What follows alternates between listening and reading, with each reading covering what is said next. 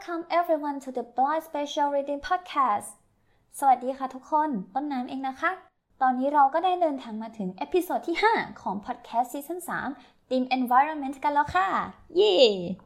ใน episode นี้ ต้นจะพาทุกคนไปทัวร์หัวข้อสิ่งแวดล้อม หรือ environment ผ่านเรื่อง Bitcoin ซึ่งเป็นหนึ่งในสกุลเงินดิจิทัลที่กำลังมาแรงในช่วงนี้ ด้วยเจ้ามูลค่าของมันที่สูงลิ่ว ซึ่งล่อตาล่อใจนักลงทุนจำนวนมาก รวมไปถึงคนธรรมดาอย่างพวกเราที่อดคิดไม่ได้ที่จะอยากไปลงทุนในสินทรัพย์ตัวนี้บ้าง 5. สงสัยละสิว่าเรื่องการเงินมันจะไปเกี่ยวข้องกับสิ่งแวดล้อมได้ยังไง ถ้าอยากรู้แล้วก็ไปดูกันเลยค่ะคำเตือน พอดแคสต์นี้ไม่ได้มีเจตนาที่จะสนับสนุนหรือต่อต้านการลงทุนในคริปโตเคอเรนซีใดๆ เนื่องจากทุกการลงทุนมีความเสี่ยง ผู้ลงทุนควรวิเคราะห์และตัดสินใจอย่างมีสติก่อนลงทุน เพียงแต่พอดแคสต์นี้มีจุดประสงค์เพื่อให้ความรู้เกี่ยวกับ environment หรือสิ่งแวดล้อมในมุมมองใหม่อย่างหล่อเท่แค่นั้นเอง เพื่อจะให้เข้าใจเรื่องนี้มากขึ้น เรามารู้จักกันก่อนดีกว่าว่าสกุลเงินดิจิทัลหรือ cryptocurrency คืออะไรมันเหมือนสกุลเงินทั่วๆไปนั่นแหละค่ะ ที่สามารถใช้ในการซื้อสินค้าหรือบริการได้ แต่ความพิเศษของมันก็คือ มันไม่มีรัฐบาลกลางเป็นคนควบคุมการผลิตค่ะ อย่างการผลิตเงินบาทของไทยเนี่ยก็ต้องมีธนาคารแห่งประเทศไทยเป็นผู้ควบคุมการผลิตธนบัตรใช่ไหมคะ แต่เจ้า cryptocurrency เนี่ยมันจะทำงานอยู่บนระบบบล็อกเชนที่ควบคุมด้วยตัวเองตามกลไกตลาดค่ะ แต่ถึงมันจะทำงานด้วยตัวเองเนี่ยความปลอดภัยของระบบบล็อกเชนก็สูงนะ เพราะว่าการมีอยู่ของ cryptocurrency แต่ละอัน จะมีการบันทึกเป็นหลักฐาน ทางธุรกรรมทางการเงิน หรือที่เรียกว่า financial transaction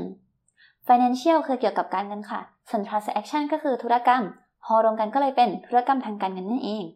ไอ้เจ้า cryptocurrency เนี่ยมันจะมีการบันทึกเป็นหลักฐานว่าใครเป็นเจ้าของเงินนี้ โดยที่ทุกคนในเครือข่ายสามารถรับรู้การบันทึกข้อมูล และรับรองความถูกต้องของข้อมูล หรือ verification verification ได้ทั้งหมดค่ะ คือปกติแล้วเนี่ยเจ้า Bitcoin ค่ะ เป็นสินค้าที่เราเรียกว่ามีความผันผวนสูง หรือที่เรียกว่า high volatility high volatility volatility คือความผันผวนค่ะ พอเติม high ขยายข้างหน้าก็เลยเป็นมีความผันผวนสูง ผันผวนสูงก็คือ ถ้าเกิดว่าเราจะได้ผลตอบแทนที่งามแล้วก็จะได้กำไรดีๆไปเลย แต่ว่าถ้าเกิดขาดทุนก็ย่อยยับหมดเลยค่ะ แล้วประเด็นคือเมื่อสัปดาห์ที่แล้วเนี่ยเอลอนมัสเจ้าของบริษัทเทสลาได้ทุ่มซื้อบิตคอยเป็นจำนวนมากสมผลให้ราคาต่อเดือนเนี่ยมันพุ่งสูงขึ้นไปถึง 7 หลักเลยค่ะ แต่ทำให้มีผู้คนจำนวนมากเลยที่สนใจจะลงทุน โดยวิธีการลงทุนของมันเนี่ยจะเรียกว่าการขุดหรือ mining mining ความหมายเดียวกันกับการขุดเหมืองเลยค่ะ แต่การขุดอันนี้เนี่ยการลงทุนในเหรียญบิตคอยเนี่ยจะเหมือนกับการเล่นเกมเลย คือผู้ลงทุนจะต้องใช้การประมวลผลโดยคอมพิวเตอร์ หรือที่เรียกว่า computer processing computer processing ในการแก้สมการคณิตศาสตร์ของบล็อกนั้นออกมา ถ้าแก้ได้เราก็จะได้เหรียญคริปโตเคอเรนซีอย่างเจ้าบิตคอยมาค่ะ พอผ่านด่านบล็อกนี้ เราก็จะเจอบล็อกอันใหม่ เราจึงเรียกว่าระบบบล็อกเชนยังไงล่ะคะ ซึ่งไอ้บล็อกใหม่ๆเนี่ยเราก็ต้องแก้สมการใหม่แบบนี้ไปเรื่อยๆ โดยยิ่งมีการสร้างบล็อกใหม่มากเท่าไหร่ ความยากในการแก้สมการเพื่อให้ได้เรียญมาก็จะยิ่งเพิ่มไปเท่านั้นค่ะ เหมือนตอนเล่นเกมที่เวลความยากมันก็จะเพิ่มขึ้น ซึ่งนั่นหมายความว่าคอมพิวเตอร์ที่ใช้เนี่ยก็ต้องใช้กำลังในการประมวลผลสูงมากๆนึกสภาพเหมือนเราแก้โจทย์เลขด้วยการแทนค่าค่ะ คือถ้าโจทย์ง่ายๆเราก็จะได้คำตอบแล้วก็ได้เหรียญมาไว แต่ว่าถ้าโจทย์เริ่มยากขึ้นมากๆเรื่อยๆเนี่ยเราก็ยิ่งต้องใช้พลังงานสูงมากในการแก้โจทย์ คอมพิวเตอร์ก็เช่นกัน ในการแก้บล็อกที่เกิดขึ้นใหม่เรื่อยๆจำเป็นจะต้องใช้ electricity electricity หรือไฟฟ้าจำนวนมากในการประมวลผล โดยในคอมพิวเตอร์ทั่วไปเนี่ยอาจต้องเปิดเครื่องทิ้งไว้เป็นวันเลยค่ะ ซึ่งการใช้พลังงานไฟฟ้าจำนวนมากจุดนี้นั่นเอง ที่ส่งผลกระทบต่อสิ่งแวดล้อม เพราะงั้นเราจะไปอ่าน article จากองค์กร Earth Organization ว่ามันส่งผลต่อสิ่งแวดล้อมยังไงนะคะ ไปดูกันเลย As Bitcoin usage becomes more common The Economist estimates that Bitcoin's annual energy consumption has risen from 9.6 terawatt hour in February 2017 to 73.2 terawatt hour in January 2020.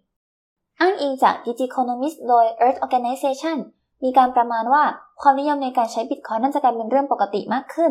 ดังนั้นการใช้พลังงานเพื่อขุดหาบิตคอยจะเพิ่มจากเดิม 9.6 เทราวัตต์ต่อชั่วโมงในเดือนกุมภาพันธ์ปี 2560 จะขึ้นไปสูงถึง 73.2 เทราวัตต์ต่อชั่วโมง ในเดือนมกราคมปี 2563 ซึ่งพอเราลองคิดเล่นเนี่ยแทบจะขึ้นเป็น 8 เท่าตัวเลยทีเดียวค่ะ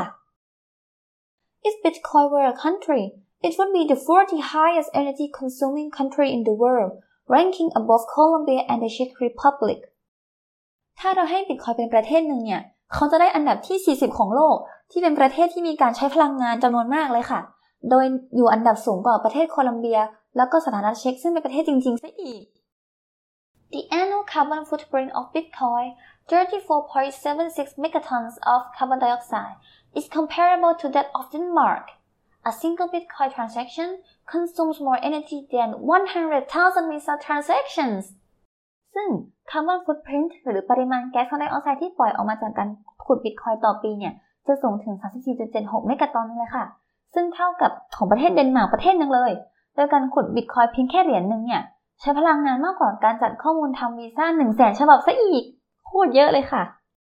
อย่างที่ทุกคนทราบกันดีว่าแก๊สคาร์บอนไดออกไซด์เป็นแก๊สเรือนกระจก ซึ่งเป็น major cause หรือปัจจัยหลักที่ทำให้เกิด global warming ที่บุ๊กได้อธิบายไปแล้ว รวมถึงเป็นสาเหตุของภาวะโลกรวน หรือ climate change ที่พายได้เล่าให้ฟังใน EP ที่ 1 แม้ว่าการลงทุนใน cryptocurrency เนี่ยจะไม่ได้เสียพลังงานโดยเปล่าประโยชน์ก็ตาม แต่การปล่อยแก๊สคาร์ไดออกไซด์จำนวนมาก ก็ส่งผลเสียต่อโลกของเราไม่ใช่น้อยเลยค่ะ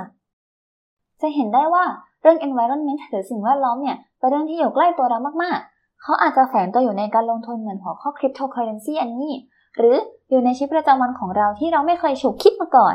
ดังนั้นเรื่อง environment จึงเป็นเรื่องสำคัญของทุกๆคน ที่เราต้องตระหนักถึง รักษาและช่วยกันฟื้นฟู เพื่อผลประโยชน์ต่อตัวเรา สิ่งมีชีวิต แล้วก็โลกใบนี้ค่ะ วันนี้เพื่อนๆก็คงจะได้รู้จักกับ cryptocurrency หรือสกุลเงินดิจิทัลมากขึ้น รวมถึงได้เห็น environment สิ่งแวดล้อม เรื่องสำคัญที่ทุกคนควรรู้ในมุมมองใหม่ๆ episode คุณภาพถัดไปจะเป็นอะไรนั้น ติดตามได้ใน The Blind Special Reading Podcast สำหรับวันนี้ต้นน้ำก็ขอลาไปก่อน พบกันใหม่คราวหน้า สวัสดีค่ะ